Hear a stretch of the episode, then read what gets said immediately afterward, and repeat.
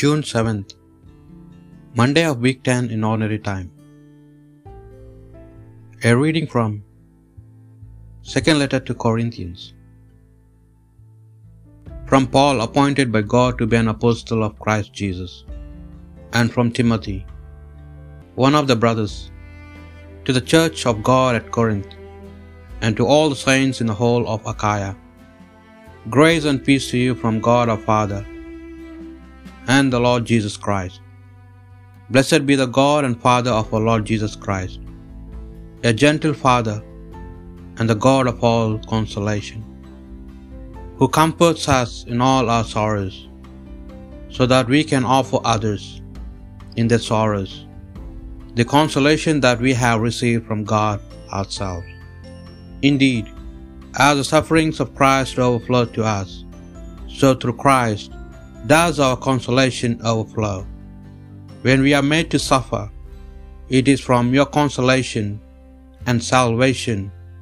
When instead we are comforted, this should be a consolation to you, supporting you in patiently bearing the same sufferings as we bear.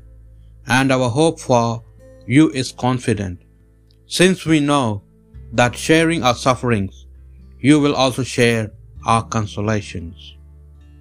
The word of the Lord. Taste and see the Lord is good.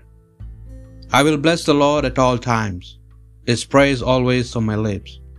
The Lord my soul shall make its boast. The humble shall hear and be glad. Taste and see the Lord is good. Glorify the Lord with me.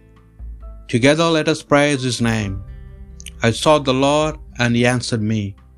From all my terrors he set me free. Taste and see that the Lord is good.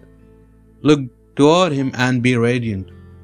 Let your faces not be abashed. This poor man called, the Lord heard him and rescued. Taste and see that the Lord is good. The angel of the Lord is encamped around those who revive him to rescue them. Taste and see the Lord is good. He is happy who seeks refuge in him. Taste and see the Lord is good. A reading from the Holy Gospel according to Matthew. Seeing the crowds, Jesus went up the hill. There he sat down and was joined by his disciples. Then he began to speak. This is what he taught them. How happy are the poor in spirit, theirs is the kingdom of heaven. Happy the gentle, they shall have the earth for their heritage. Happy those who mourn, they shall be comforted. Happy those who hunger and thirst for what is right, they shall be satisfied. Happy the merciful, they shall have mercy shown to them. Happy are poor in heart, they shall see God.